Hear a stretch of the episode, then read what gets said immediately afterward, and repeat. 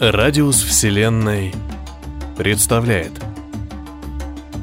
Антон Ляпин Кремового цвета кресло-качалка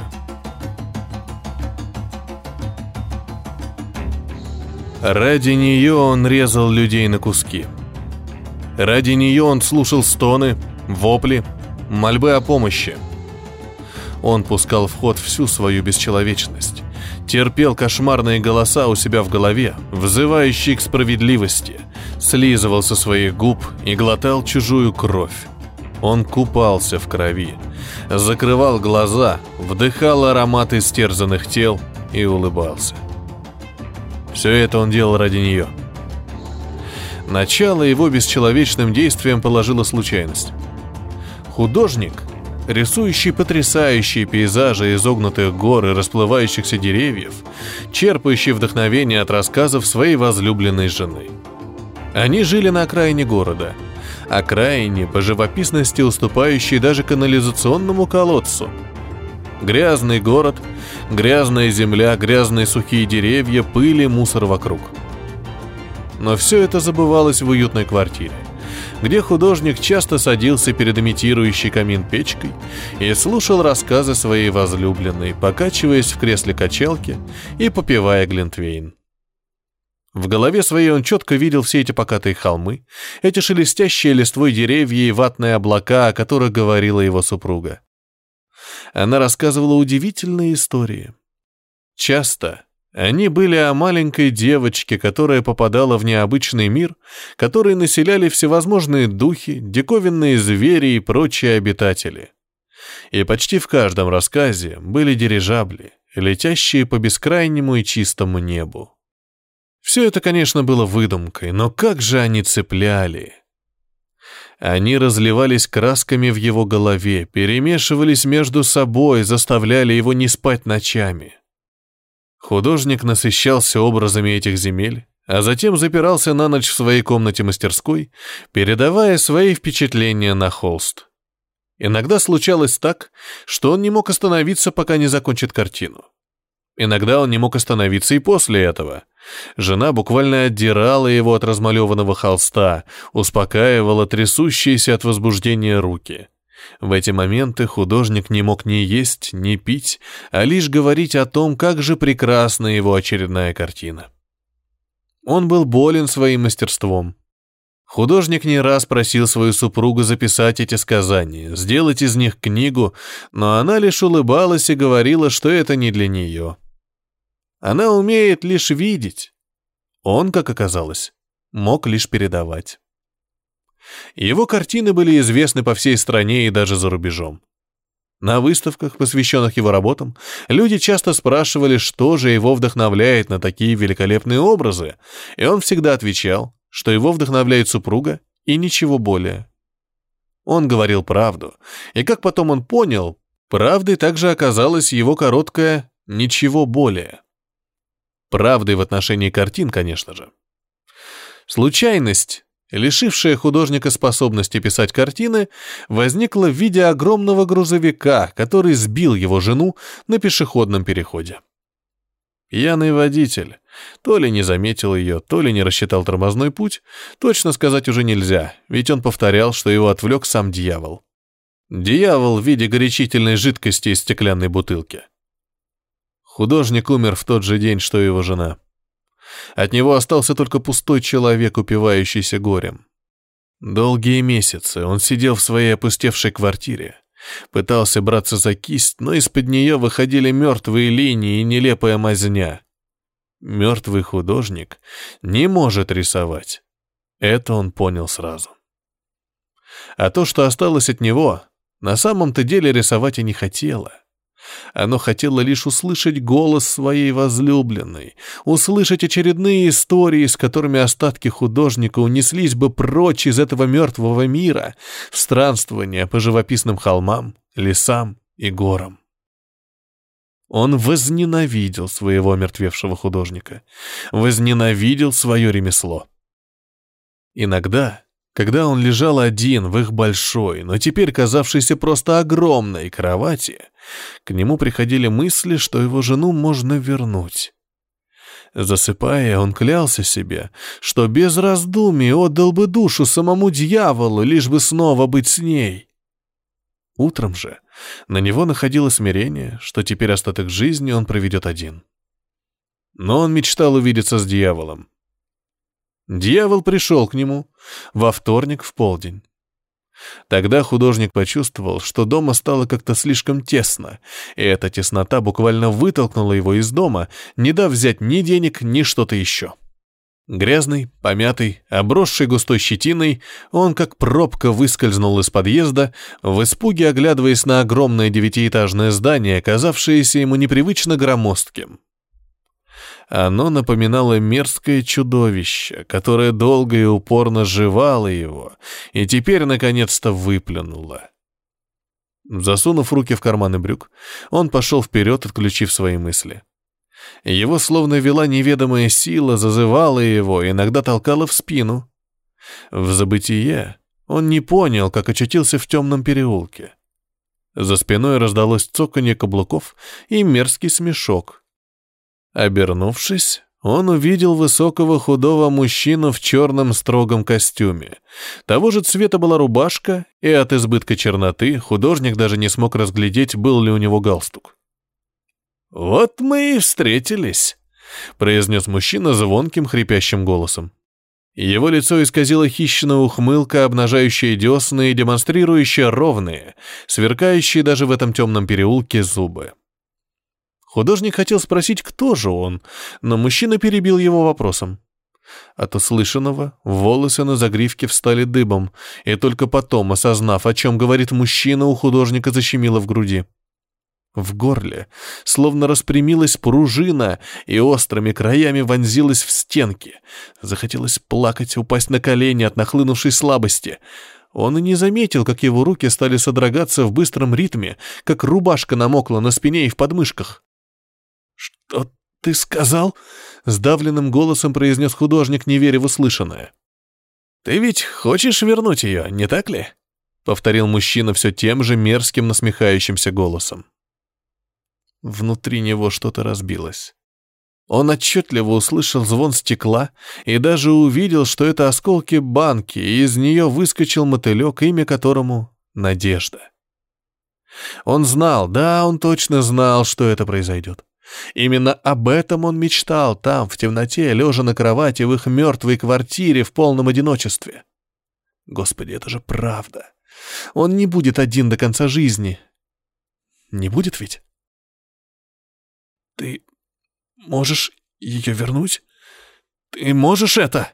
прохрипел художник, забыв про вопрос «Кто ты?». Ему было без разницы, кто перед ним стоял. Он давно мечтал о сделке с дьяволом, и вот этот незнакомец с жуткой ухмылкой спрашивает его, не хочет ли он вернуть свою любимую жену. Не дав ответить дьяволу, он закричал, вцепившись в черный воротник мужчины. «Хочу! Я хочу вернуть ее!» Он боялся, что сейчас тот захохочет, и смех будет еще жутче, чем эта ухмылка, а затем скажет, что это был розыгрыш, и он обычный банкир или кто-то еще в деловом костюме, кто просто проходил мимо и решил посмеяться над ним.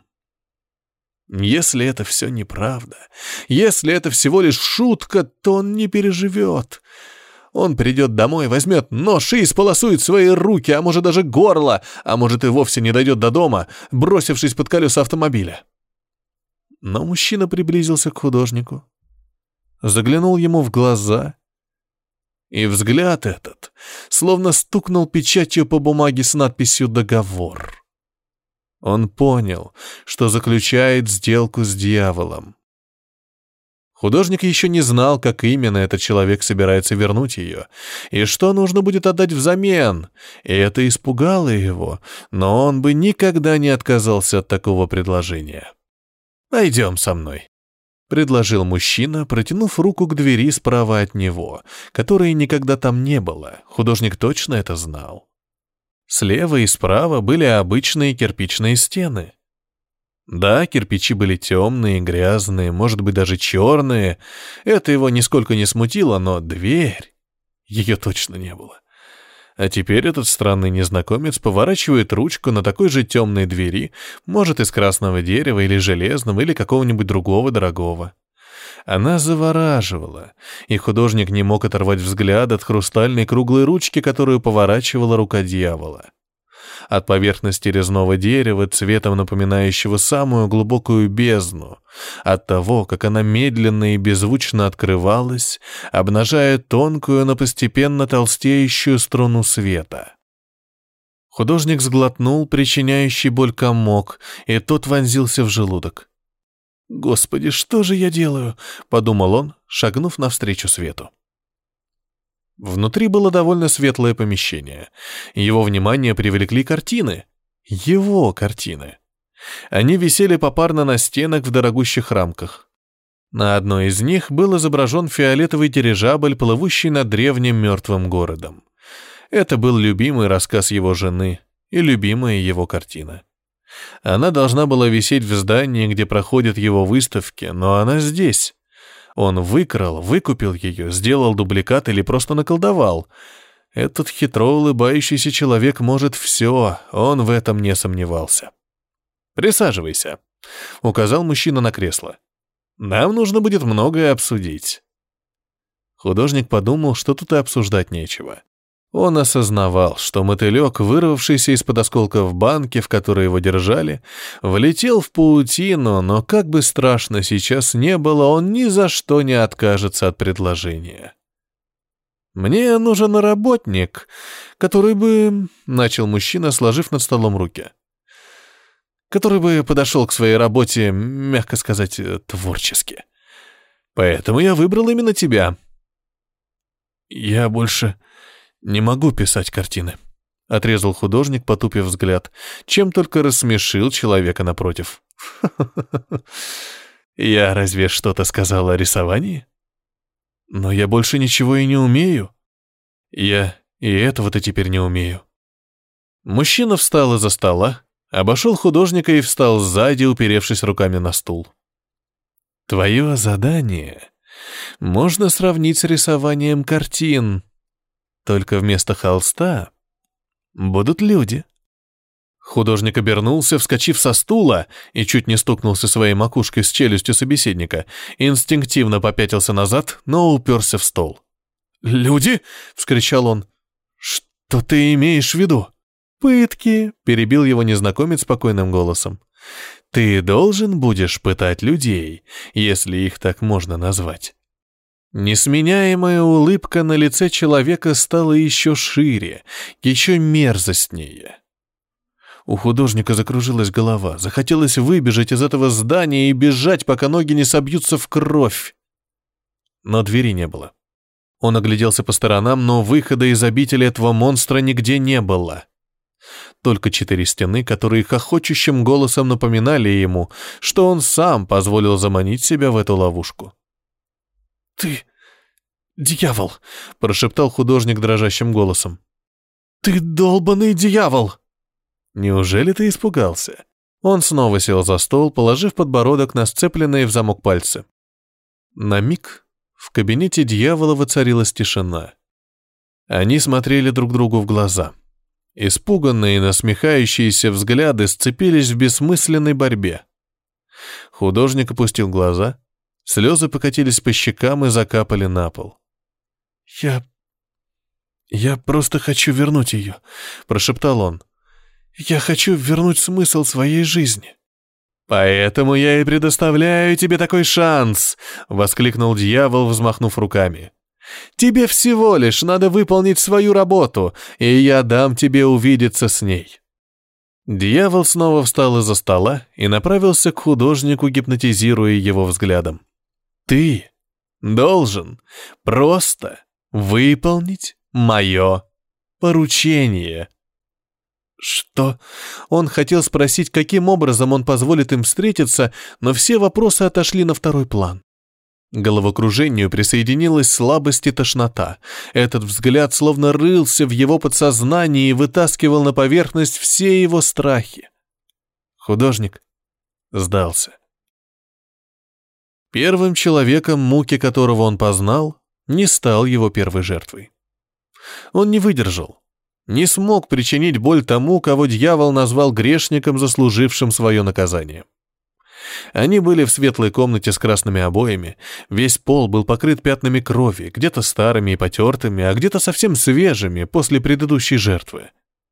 «Ну же, смелее! Он не умрет!» Дьявол сунул художнику под нос в руки, на котором лежали необычно красивые восемь ножей. Ручки каждого из них были из дорогих и редких пород дерева, покрытые ажурной резьбой. Можно было и не сомневаться, что они острее бритвы.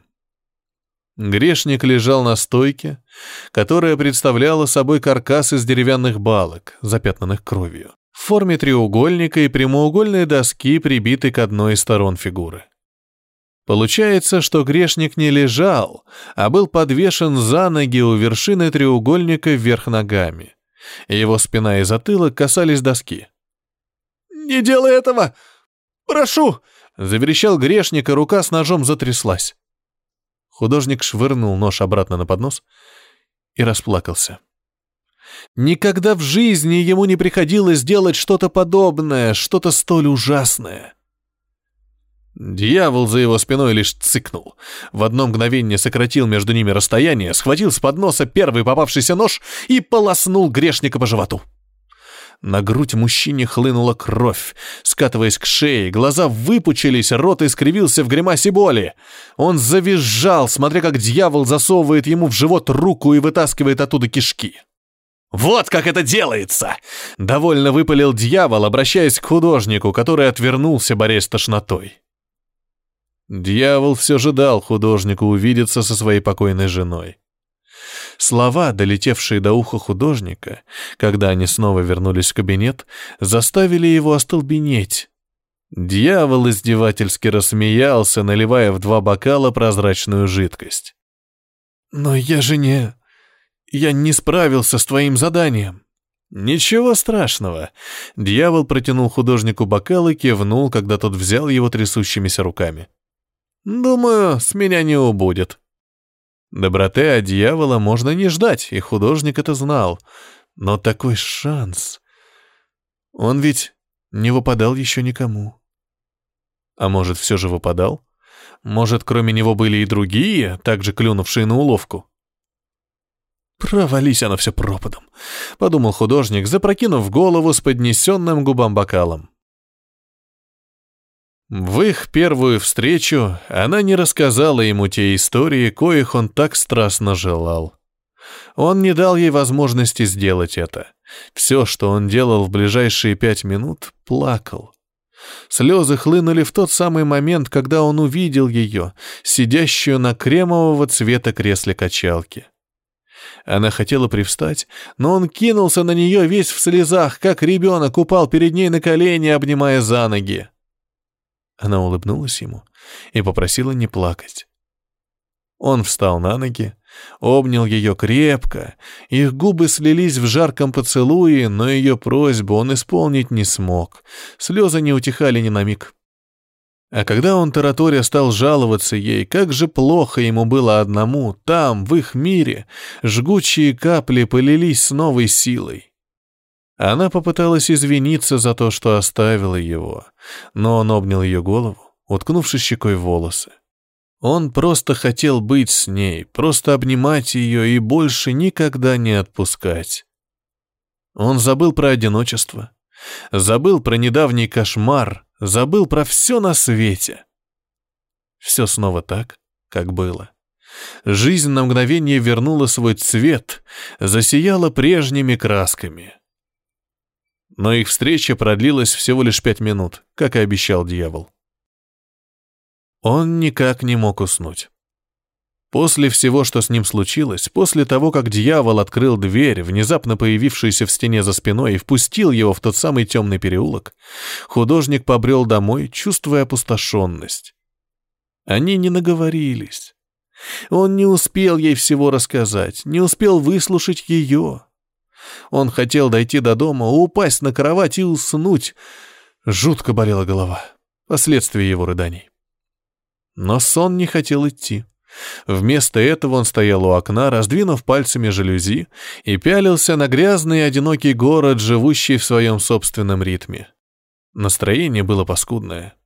Прокручивание в голове момента встречи с женой приводило его в красную комнату с подвешенным за ноги человеком. Грешник. Он, возможно, убил жену, жестоко расчленил ее, а может, избивал своих детей и в один момент переборщил. А может, он всю жизнь был хорошим и добрым человеком, но совершил какую-нибудь мелкую ошибку, из-за которой он теперь вынужден терпеть все эти муки. И теперь он не умрет. Никогда не умрет. Вечность в муках. И его взгляд, который просил не делать ему больно, его глаза, округлившиеся от ужаса, они не выходили из головы, сводили с ума. Художник знал, он точно знал, что не сможет теперь спать спокойно. Он никогда не согласился бы истязать людские души за пять минут встречи с возлюбленной. Никогда. Художнику хотелось умереть. Человек визжал, как свинья. Он и похож-то был на свинью.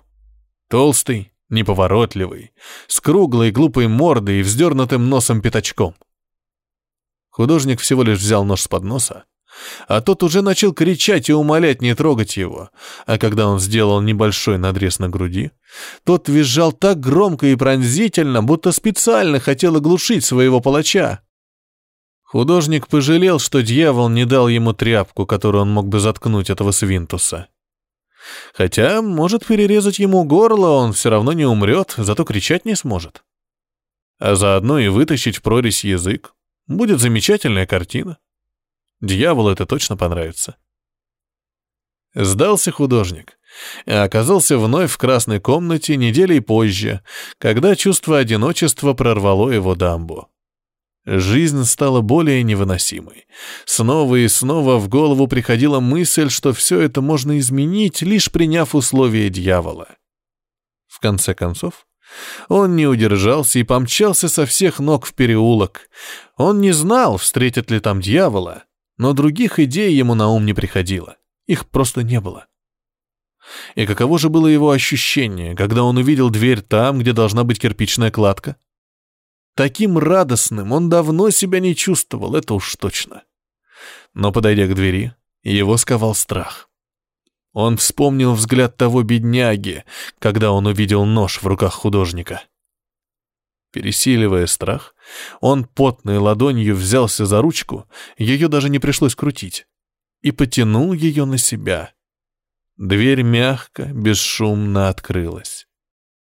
В кабинете за своим столом сидел дьявол, положив подбородок на сцепленные пальцы. Спустя 15 минут художник уже стоял в красной комнате перед грешником, который в этот раз был привязан за руки к доске. Его голое тело извивалось, он молил освободить его, обещал много денег. Он даже и не понял, что уже умер и попал в ад. Дьявол сказал, что у грешников нет пути назад. Художник тогда подумал, что про него можно сказать так же. У него тряслись руки. Горло постоянно подкатывал ком. Но когда он начал резать плоть этого грешного Борова, рука нисколько не дрогнула. Он даже осуществил задумку, и вскоре язык, обещавший кучу денег, свисал из прорези на шею. Вместо криков человек мог только хрипеть и булькать. Эти звуки были ему приятнее поросячьего визга. В этот раз художник времени не терял. Он рассказал своей возлюбленной, через что ему приходится пройти ради их встречи. Она не оценила его жертву. Более того, она попросила больше не делать этого, ведь их встреча не стоит человеческих душ. Художник не понимал этого. Он был готов пройти через все на свете ради этих пяти минут, и он заранее знал, что она не отговорит его. К концу пятой минуты он пообещал, что при их следующей встрече он будет молча слушать ее рассказы. Она пообещала ему успеть рассказать хотя бы один. Последующий месяц он через день, иногда через два, появлялся в красной комнате. К подносу с ножками постепенно добавлялись шприцы, миниатюрный коловорот с длинным сверлом, киянка, долото, скальпели, гвозди, шурупы и прочее. Что-то он сам тащил из дома, что-то ему предоставлял дьявол. Чувство вины ушло к концу второй недели, а к концу месяца художник понял, что полюбил свое дело. Он карал грешников, убийц, насильников, обманщиков и многих других. Их всех посчитали достойными мук, и они все без исключения получали их в полной мере. Куча инструментов, стойка, служившая рабочим столом. Если бы не пятна крови, можно было бы подумать, что это обычная мастерская. Да что там, это и была мастерская. Художник сам назвал ее так а то, что он делал в ней, было мастерством, искусством, художеством. Теперь он мог назваться художником, настоящим художником. Не тем унылым рисовакой, впечатленным чужими рассказами, а настоящим, настоящим художником, самостоятельным и независимым художником. Иногда он выкрикивал это, выковыривая своей жертве очередной глаз или срезая лоскут кожи. Под визги и крики, служившие ему аплодисментами, он совершал ужаснейшие вещи, считая это искусством. От крови пальцы его стали твердыми, бордовыми. Она во многих местах въелась и никак не отмывалась, но ему было на это плевать, как и на то, что его лицо стало осунувшимся, безумным. Его губы постоянно уводило на правую сторону лица, правый глаз не прекращал дергаться ни на минуту. Он сильно похудел, стал сутулым, руки вечно находились в судорожных движениях. «Ты стал похож на монстра!» — как-то выкрикнула ему жена, пытаясь в очередной раз отговорить его. Она постоянно умоляла бросить это дело, но он всегда отмахивался тем, что все это он делает ради этих пяти минут. Возможно, сначала так все и было. А может, она все это время оттягивала его? Может, может, она и сейчас просит его остановиться, и она готова даже пожертвовать их пятью минутами вместе, лишь бы он не творил искусство один? Она ведь хочет, чтобы он и дальше плясал под ее дудку, чтобы рисовал эти невзрачные картины, наполненные одиночеством. Возможно, это правда, согласился как-то дьявол, когда художник поведал ему о своих догадках. Да и кому нужны эти картины, если ты можешь заниматься настоящим искусством? Художник и не заметил, что обычно широкая улыбка дьявола стала еще шире, еще хитрее. Он не заметил дурака внутри себя. «Я не пойду к ней. Не сегодня», — буркнул художник, когда дьявол отворил дверь в красную комнату. «Лучше приведите мне следующего». Он сидел на стуле, напротив истерзанного им тела, которое никак не хотело умирать. Сколько бы он его ни резал, сколько бы ни ломал ему кости, грешник не мог умереть. Все это доставляло ему дикое наслаждение, особенно этот трюк с глазом. Художник медленно вонзил в глаз длинную иглу, наслаждаясь криками человека. Теперь они не нервировали его, а наоборот, доставляли незыблемое наслаждение. Он взялся за иглу и стал поворачивать глаз в глазницы влево, вправо, вверх, вниз. Человек кричал, пока не охрип, и тогда художнику наскучило развлекаться. Он приступил к самой вкусной части его работы, к самой кровавой части. Теперь же то, что лежало на доске, мало походило на человека. Это было кровавое месиво, большой и безобразный кусок живого мяса. В углу комнаты валялись внутренности жертвы и лоскуты кожи. Кисти рук и ног лежали у стойки.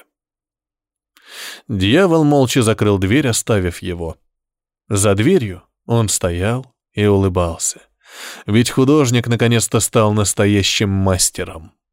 Кожа на его руках затвердела, из-под нее стали появляться мелкие бордовые чешуйки. Еще пара недель, и он станет тем, кем ему суждено стать. Дьявол расхохотался в голос. Художник больше ни разу не посетил свою жену.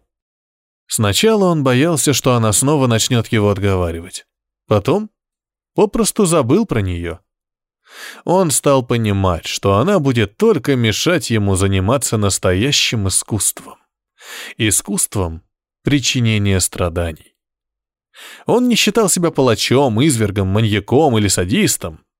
Он считал себя художником.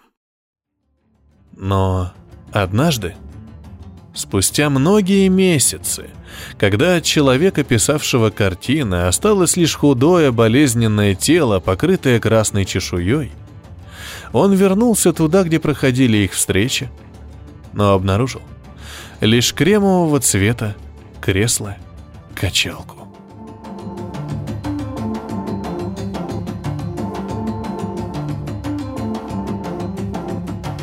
Это был рассказ Антона Ляпина «Кремового цвета кресло-качалка».